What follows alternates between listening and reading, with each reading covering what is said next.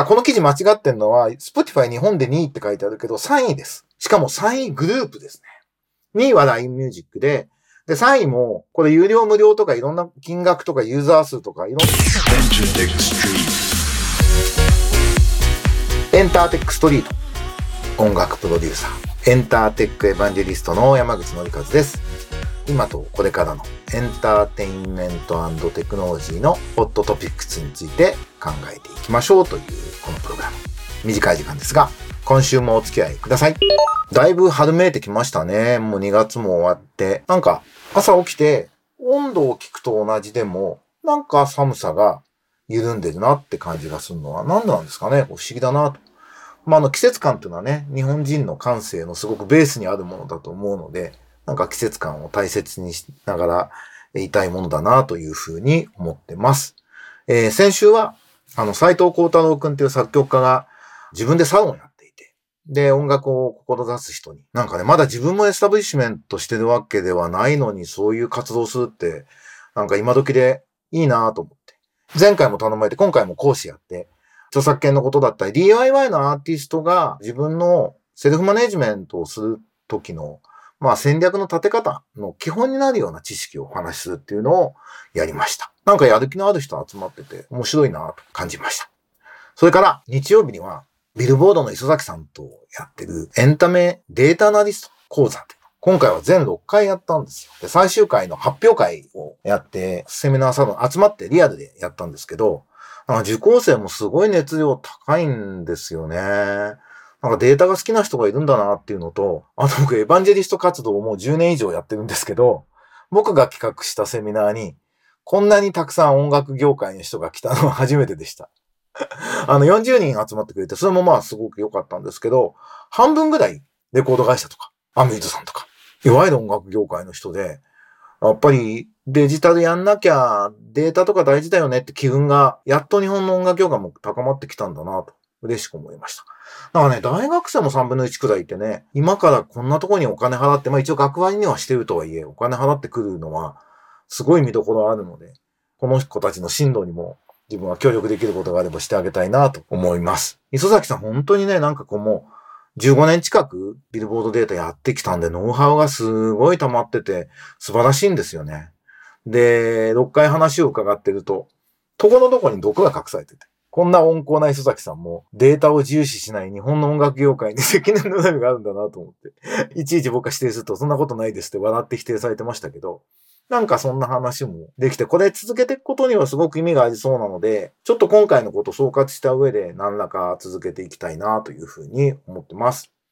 あとは、あの、ユーズミュージックの社長で、MPA、音楽出版社協会の会長の稲葉さんと結構僕数ヶ月に一回飯食うんですけど、稲葉さんとは。今年初めてご飯を食べて、まあ音楽界の未来の話をいつも僕たちはしてるんですけど、未来って言ってもそんな10年後の話というよりは、まあ2、3年である程度できそうだねっていうことでやるべきことのために今年何やるみたいな話ができたので、非常にワクワクというか楽しい時間でした。で、あと浅田祐介とシンセサイザー V あの、カンヌ君っていうね、あれ開発した中国人っていうのは僕らのハッカソンに来てくれたのが日本との縁だったっていうこともあるので、で、素晴らしいテクノロジーなんで、あれを応援していこうってことと、震災ために僕使って僕らもちょっと新しいことやろうという話を、久々に浅田祐介とがっつりつるんでなんかやるかなというふうに思っていて、楽しい感じで動いてます。なんで、とても優秀で、志が高い友人仲間がたくさんいて本当にありがたいなと思いますし、まあ、連携して日本のエンターテインメントの未来のためにね、微力ながら貢献していきたいなと改めて、えー、思っております。ね、日本の産業界にとって広い意味での文化が売ってお金に変えていかないといけないっていう時代になってるじゃないですか。グローバルマーケットの中で日本のカルチャーをどうやってブランディングしてお金に変えていくのかなってことになると非常に自分が役に立てることがあるんで、あの世の中変わったなと思いながら。まあでも経済大国の次は文化大国っていうのは歴史的に見てもいろんな国がそうだったんで、日本もそういうフェーズになったっていうことなんだと思うんで、できる限り頑張っていきたいなと思って、まだちょっとお話できないこともいっぱいあるんですが、えー、このポッドキャストでは、ちょいフライングぐらいで情報出して いきたいなというふうに思ってます。では、えっ、ー、と、最近のニュース気になったものをちょっと紹介していこうと思います。まず、これは日経とか IT メディア、Unext、パラビ、統合へ。動画配信大手のパラビ、TBS とかテレビ東京とかのコンテンツを配信しているパラビと Unext が、まあ、統合したと。まあ、Unext が引き取ったみたいな感じですよね、これ。で、会員数370万人超えで外資系に対抗と。ことで、まあ、これいいニュースだなと。あの、今はね、やっぱり動画配信に関しては、Netflix、Amazon プライム、YouTube っていうあたりが、あとディズニープラスか。まあ、外資が強いわけですけど、こういうちゃんと日系のプラットフォームで強いサービスがあると、やっぱりプラットフォーマーって強いので、ルールを勝手に決めて押し付けてくるっていう側面があるんですね、自分たちの都合で。で、その時に日系の会社がちゃんとあると、結局日本のコンテンツホルダーは、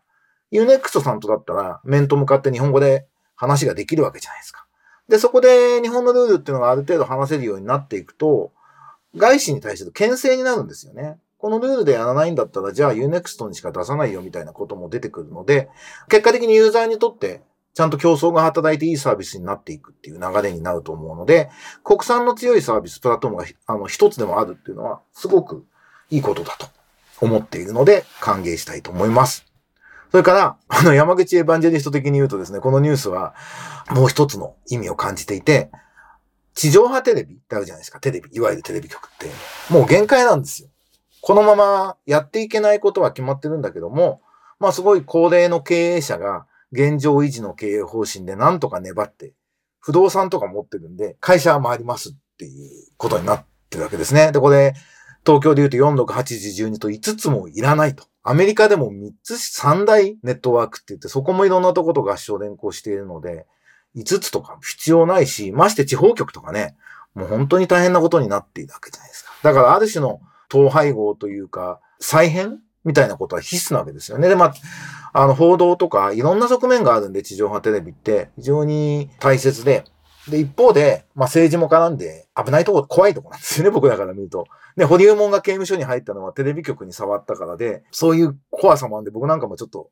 テレビ局の再編みたいな話には、あんまり胸を躍らないんですが、でも日本のために必要なことで、で僕その時のキーパーソンって、UNEX の宇野さんじゃないかなってずっと前から思ってたんですね。で、あの、そのユーズの稲葉さんって、まあ、宇野さんの右腕みたいな人なんで、稲葉さんと飯食うと、宇野さん来ますよとかって言ってやめてくださいとか言ってたんですけども、やっぱこういう動きを見ていくと、ね、このテレビ局系の配信会社も、まあ、引き取っていくみたいなことも含めて、ジェントルマンじゃないとおじいちゃんたちと付き合えないみたいなことも含めて言うと、やっぱ宇野さん、経営力のある方がやるのは大事だな。やっぱデジタルがわかる人が経営しないともうこれからテレビ局無理なんで、宇野さんと、あとやっぱサイバーエージェントの藤田さん、アベマ TV をね、まあ成功に導きつつあるということで言うと、で、この宇野さんと藤田さんって、宇野さんがインテリジェンスって会社をやってた時の藤田さんが部下だったっていう指定コンビなんですよね。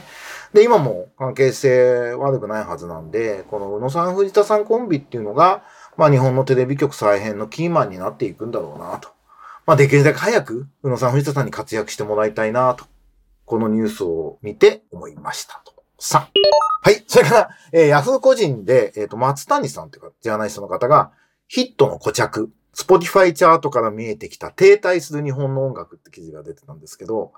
これちょっと偏ってるんですよ、内容が。なぜかっていうと、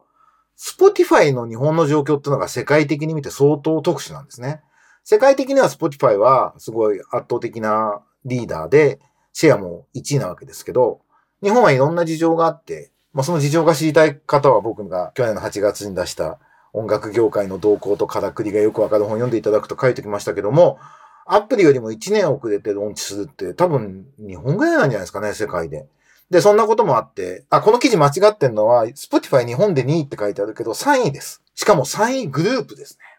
ね。2位は LINE Music で、で、3位も、これ有料無料とかいろんな金額とかユーザー数とかいろんな企画の仕方があるので微妙なんですけど、Amazon プライムと Amazon Music と YouTube Music と Spotify っていうのは、見方によってどこが3位になるかっていう感じの状況なんですよ。なんで、Spotify の状況がまあ、サンプルの収出としても市場占有率からもちょっと特殊なんで、単純に Spotify の再生回数だけで、海外と日本を比較して何かヒットが固着してるって語るのは、もしかしたらそういう側面もあるかもしれませんねぐらいで言ってもらわないと、こう見出しにして断言されるとね、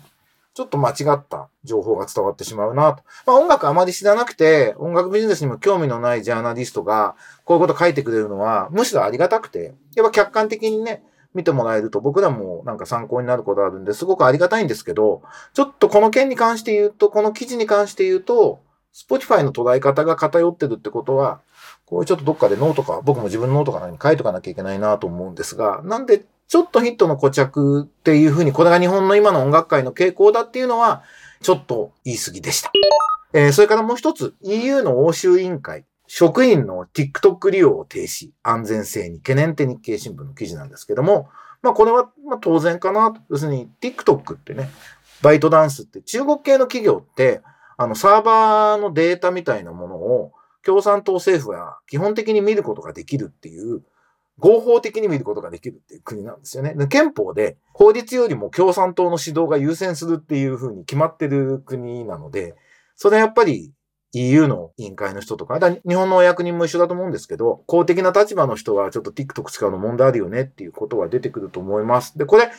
日本のね、IT 産業とかにとっては、ある意味チャンスなので、中国系サービスには西側諸国は皆さん懸念を持っているっていうのはチャンスなんで、ポスト TikTok のサービスを作るみたいなことに挑戦してもらえるような考え方してもらえるといいのかなと。あんまりね、感情的にね、中国は怖い危ないとか言ってもしょうがないんで、でも、法的にそうだよねっていう。やっぱりパブリックな情報を中国系の IT 企業に載せるのはありえないよねっていうのをクールに分かって、で、そんな中で日本が何できるかってことを考えていくといいんじゃないかなと改めて思いました。ということで、今週もいかがでしたでしょうか？もう3月になって暖かくなるのかなと。今年は花見行こうかなと。そんなことを思っております。また来週お会いしましょう。バイバイ。